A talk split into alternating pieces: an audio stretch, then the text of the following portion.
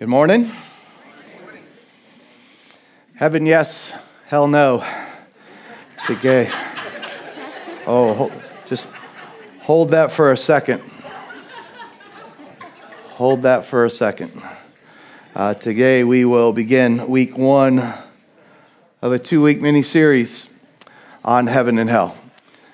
Um, we certainly will not cover everything on these two things, but I hope, pray that we that we will you will be convinced that when it comes to your eternal destiny, you will, with total conviction, emphatically believe and declare and say, Heaven, yes, hell, no.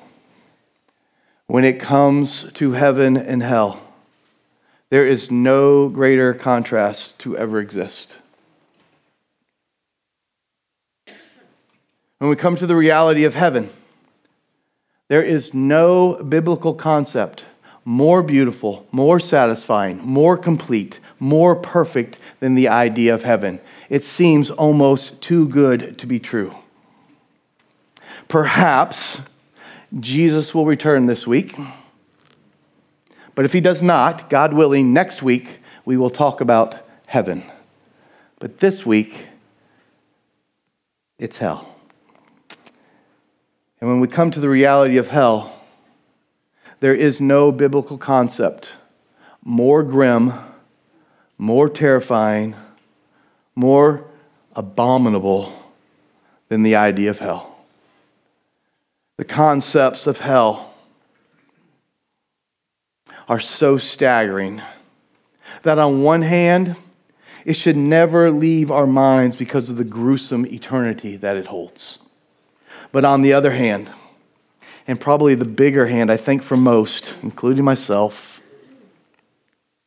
it is so unpopular with most that it is distorted or dismissed altogether.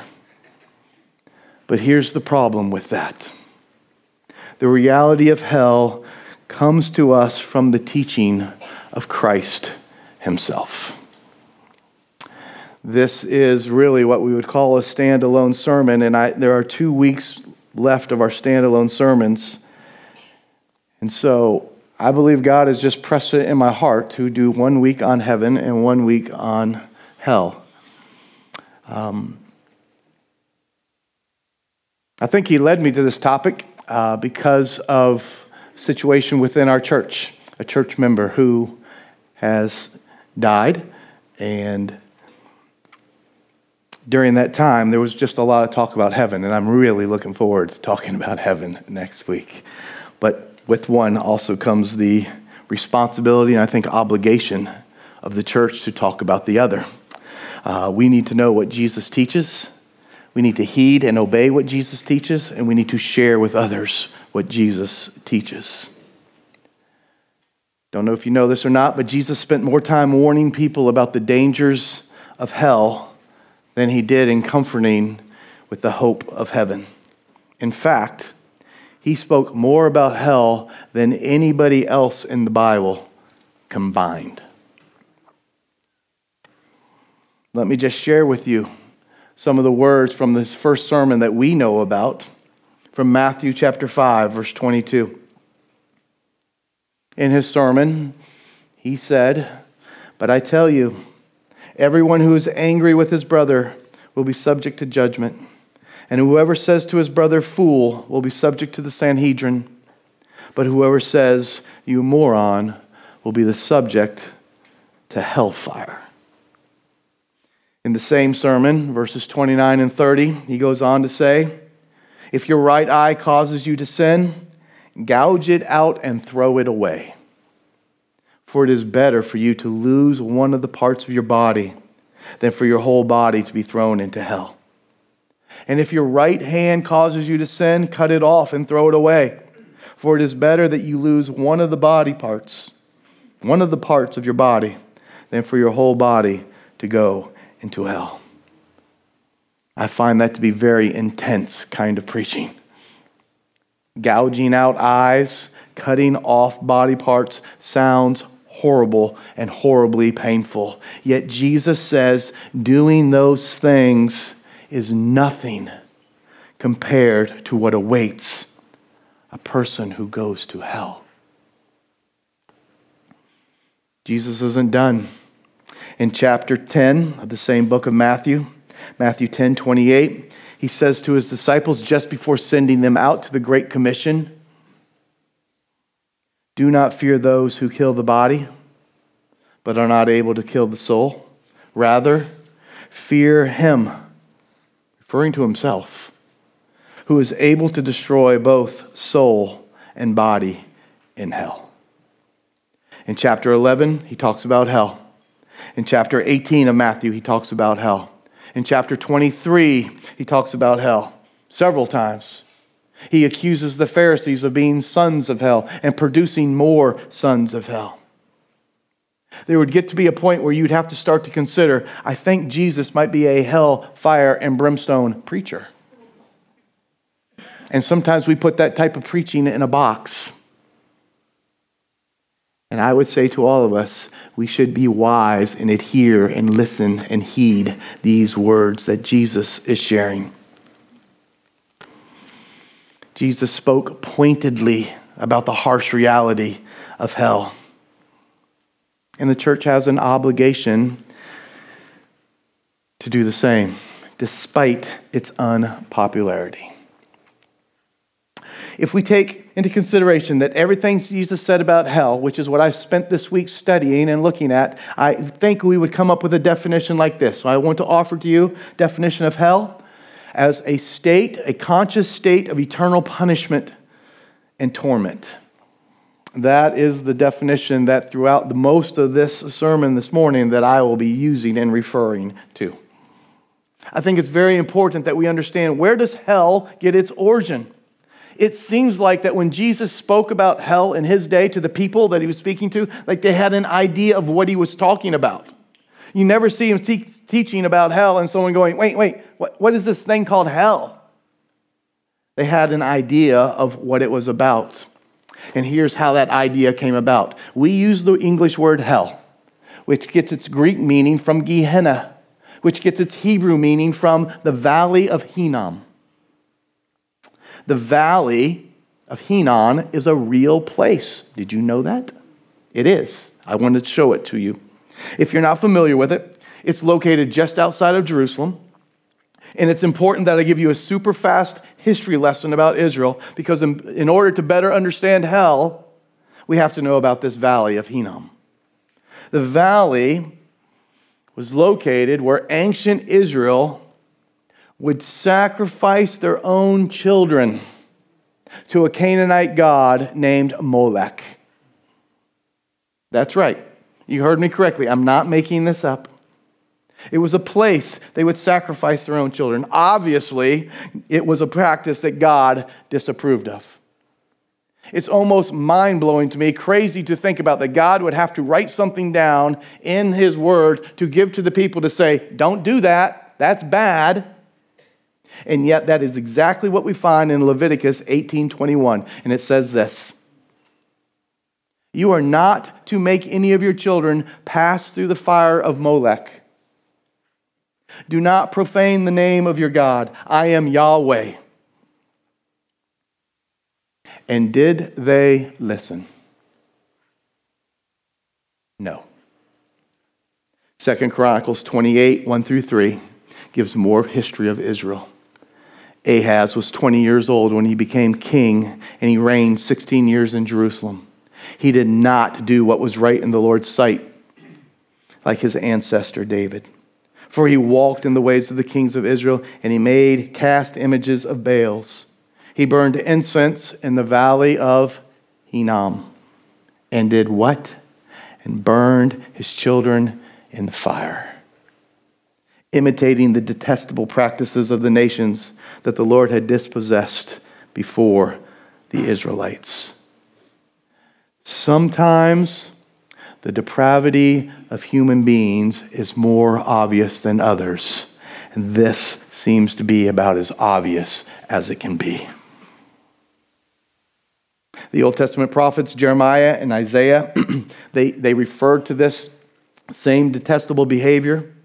I mean, you talk about bad parenting skills and bad government policies, the king sacrificing his people's own children. Well, God does what God always does with sin and rebellion, and he punishes the Israelites to the tune of 70 years in captivity. Once they return to their land, they start rebuilding it, including the valley of Hinnom, which God had also called the valley of slaughter. But thankfully and rightfully, they did not return to sacrificing their children. But instead, it became a place, it became a valley where dead bodies of criminals and dead animals and all kinds of trash and debris were thrown into this valley and it was being burned and consumed by fire. The valley literally became a valley of burning sewage, burning flesh and garbage. Maggots and worms crawled throughout the wasteland, and the stench from the smoke was strong and sickening.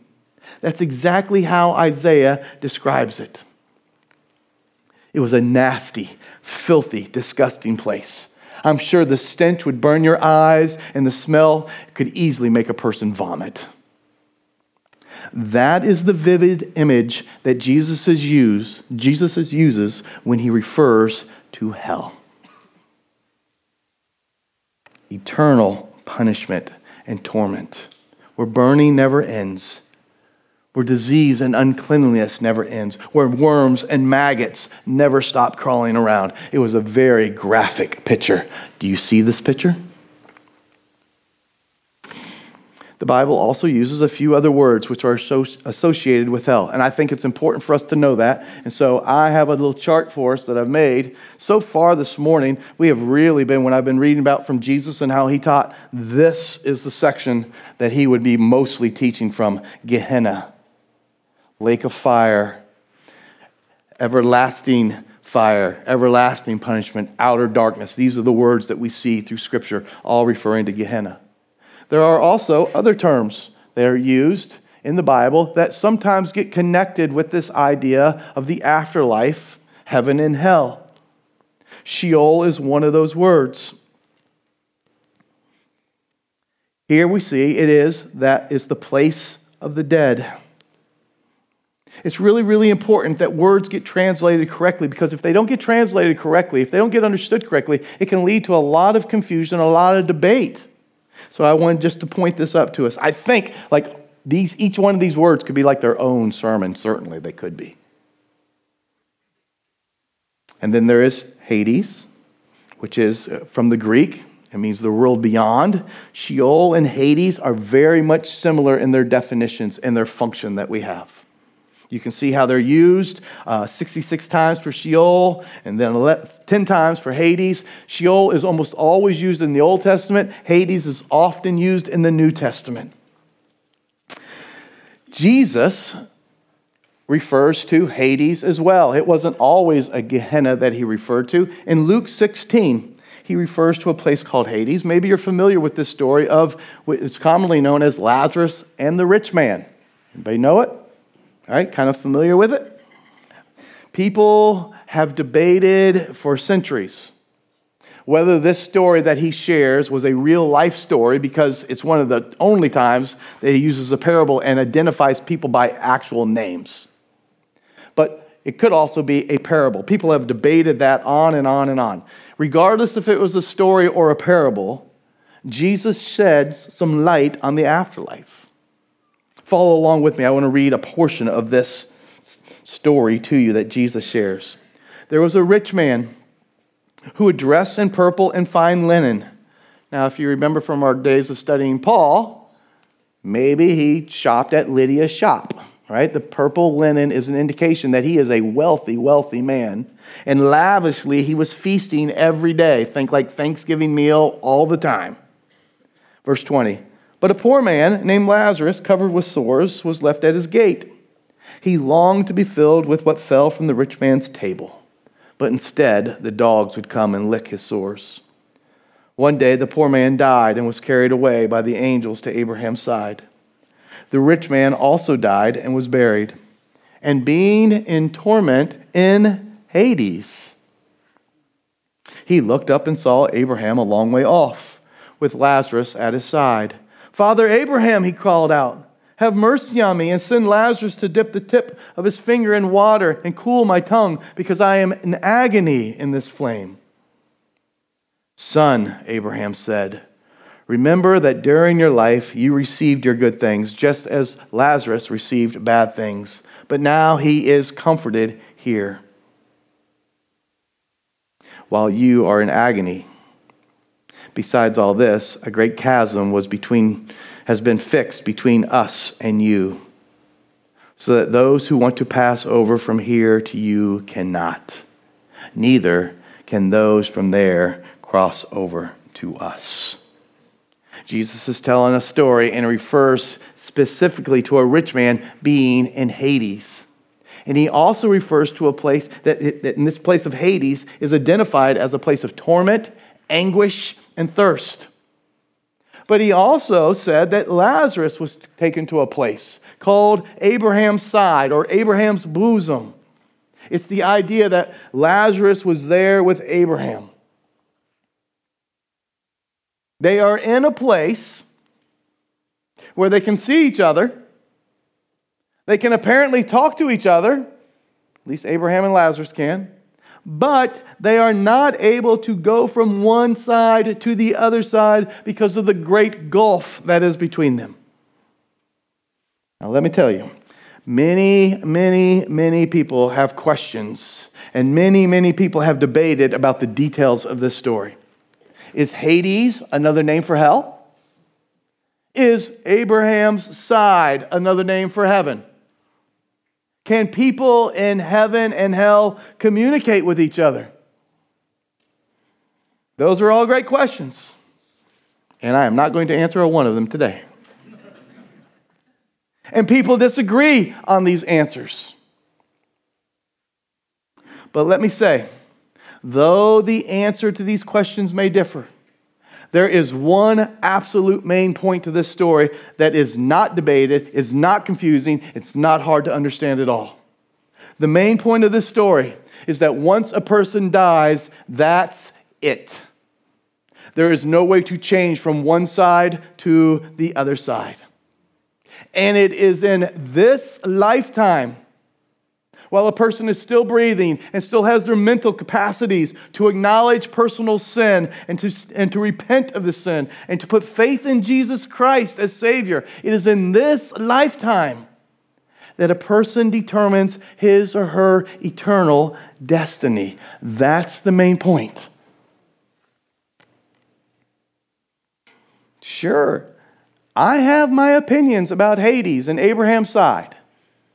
And if you would like to take me to lunch one day, I would be glad to share those with you. And you can share me your opinion as well. But at the end of the day, when a person dies quicker than a snap of a finger, it will be clear for all of eternity what side they are on, and that will never change. In Revelation chapter 20, verses 11 through 15, it also mentions Hades. Let's read that. Then I saw a great white throne and one seated on it. Earth and heaven fled from his presence, and no place was found for them. I also saw the dead, the great and the small, standing before the throne, and the books were opened. Another book was opened, which is the book of life, and the dead were judged according to their works by what was written in the books. Then the sea gave up its dead and death and Hades gave up their dead. All were judged according to their works. Death and Hades were thrown into the lake of fire. This is the second death, the lake of fire. And anyone not found written in the book of life was thrown into the lake of fire. These verses are given to us by John who was able to have a vision. God allowed him to have a vision of what the final judgment looks like. And John says, There is a second death for anyone whose name is not written in the book of life. And then Hades and everyone there in Hades will be thrown into the lake of fire. This is a good time to tell, tell you, if you don't know this, this is true, that the Bible tells us what hell is like using symbols. Fire is often a symbol used throughout Scripture to describe God's judgment. But it is hard to find in the Bible that, that doesn't tell us so much what hell directly is.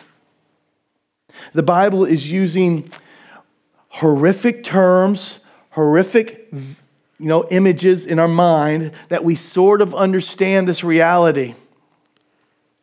But it's a lot worse than what is written. Hell, the lake of fire, Gehenna, outer darkness, all these terms that we find in Scripture are just describing the final destination of those who reject Christ. Hell, the lake of fire, Gehenna, outer darkness are all terms describing the never ending, totally inescapable torment for those who reject Christ. Hell, the lake of fire, Gehenna, outer darkness, they are all terms describing the complete separation from God from those who reject Christ the worst aspect of hell. This guilty, shameful separation from God and all of its formness, all of its forms of goodness.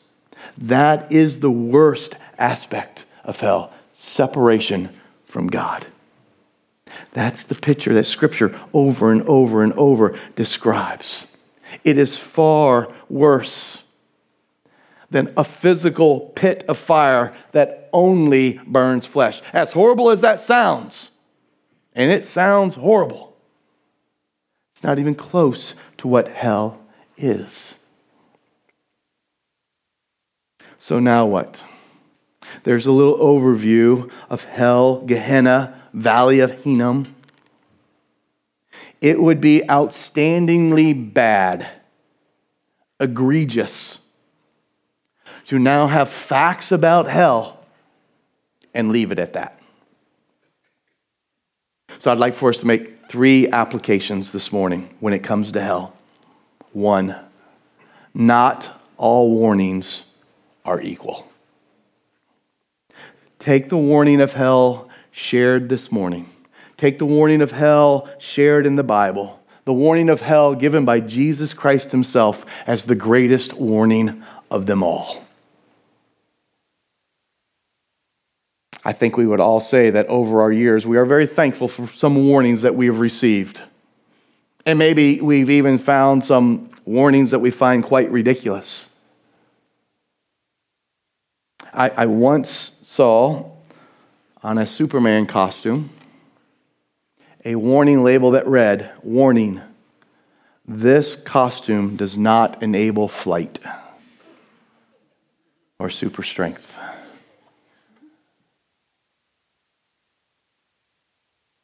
See, there's not much funny things to talk about when you're talking about a sermon on hell, so fine. Uh, my son in law, who I was visiting with last night, well, truth be told, I wanted to see my newest born grandchild.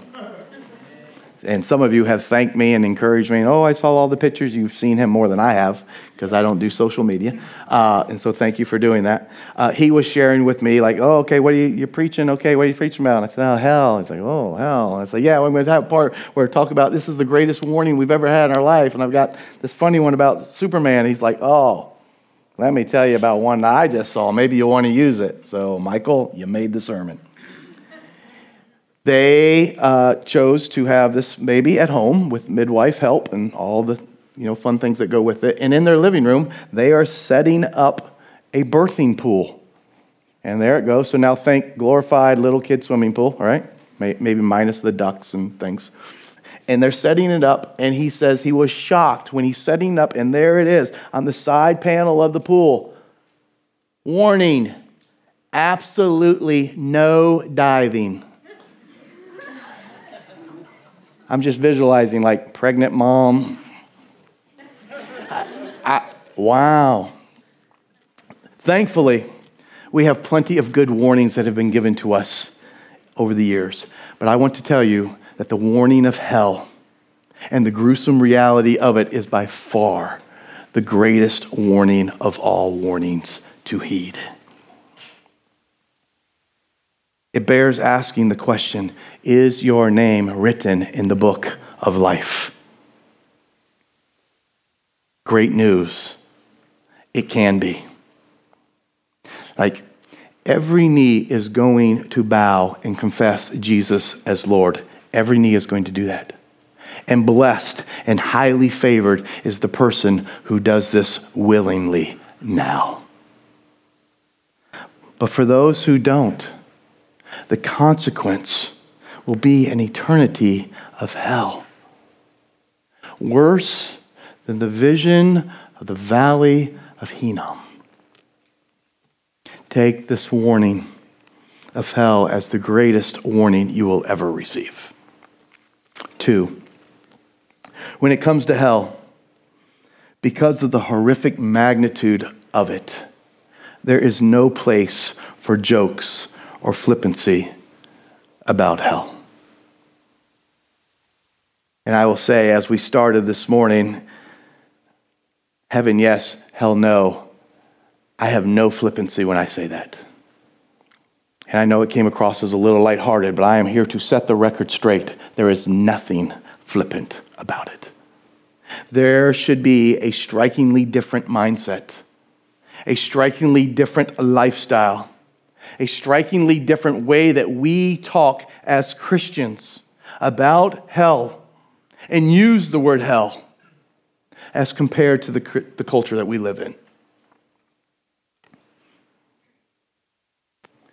Sadly, I think the way that we often talk about hell shows that we have no idea what we're talking about. Often it is done with flippancy and jokingly. And maybe you've heard sentences like this. And I even ask for your grace as I say them. Man, that was a hell of a day.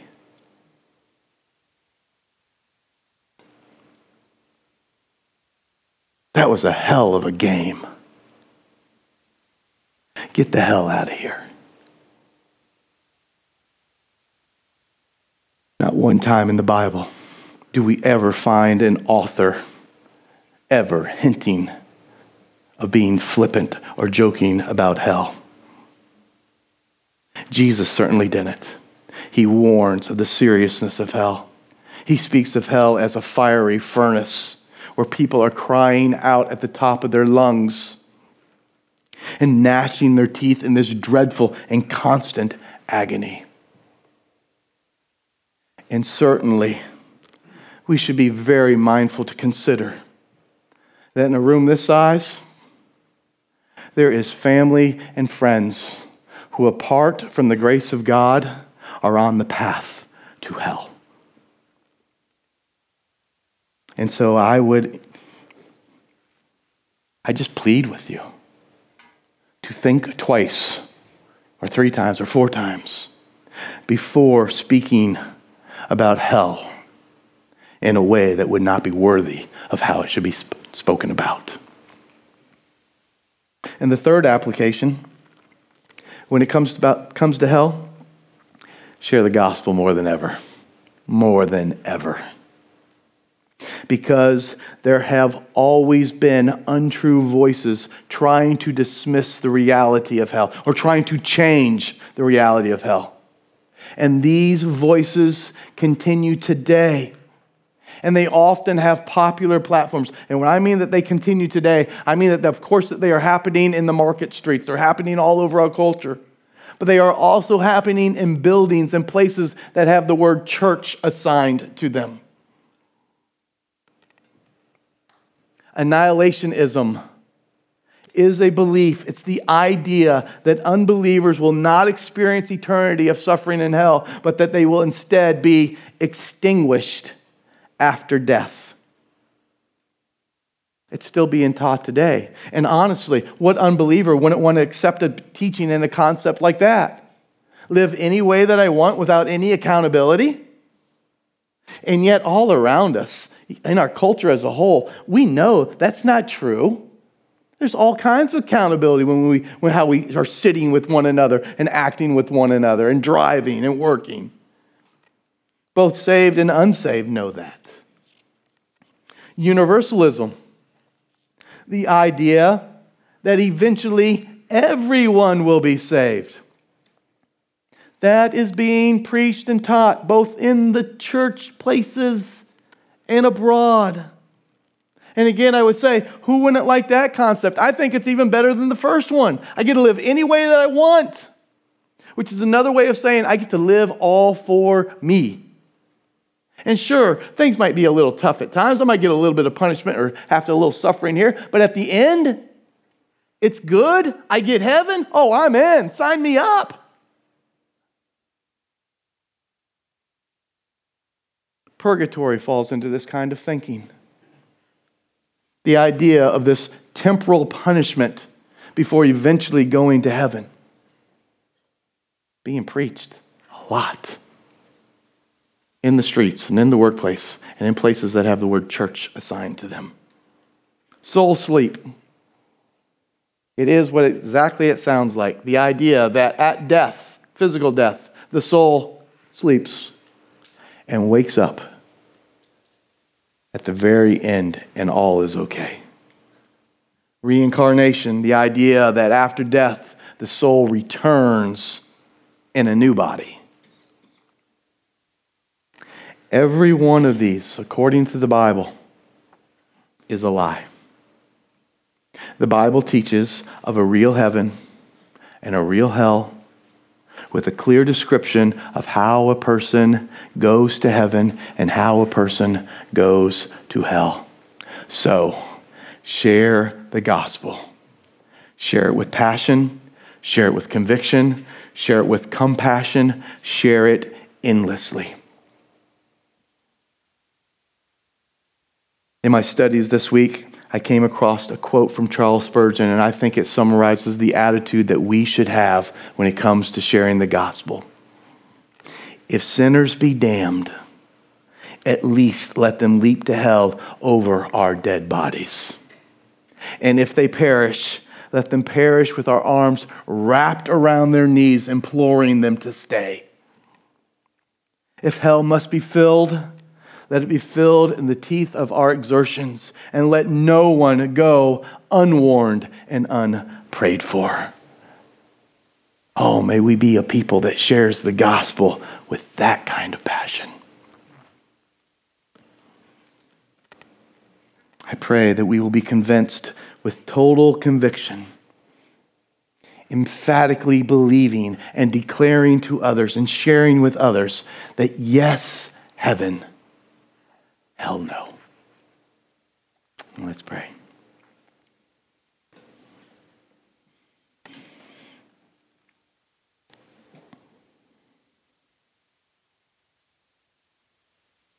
Father, I thank you for this warning.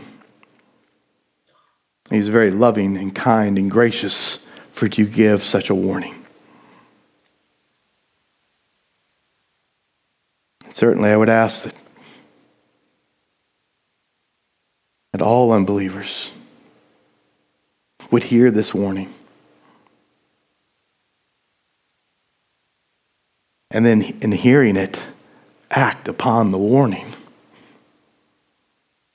Like if we know it, certainly we would want to do something about it. Lord, put that type of conviction on their hearts, on their mind, that there would be a repentance and a turning to you and to your Son, Jesus Christ, as Lord and Savior. And even, Father, the warning inside of your own people, your body, the ones who have freely received this grace. God, I pray that hearing a warning like this would stir us to think of just how long eternity on the negative side, on the hell side, really is.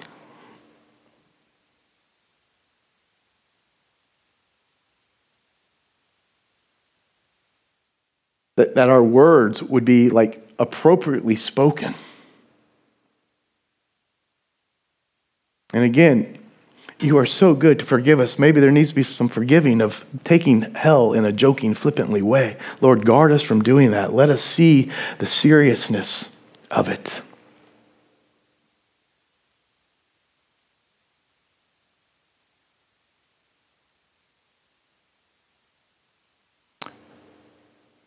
Father, just this week, just struggling through the concept that Jesus, you are the creator of all things. You are the sustainer of all things. Hell doesn't get excluded from that. Originally, hell was made for Satan and his demonic followers. And because of sin, we now, humans, also have this part of our judgment. Father, I thank you for Jesus as an escape from such a horrible place. May we never experience what it means to be totally separated from you and your goodness.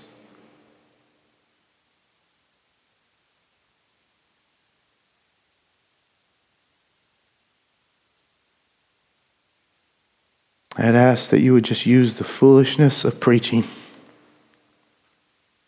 to show the power of your word, the power of your spirit, that you would be glorified in it.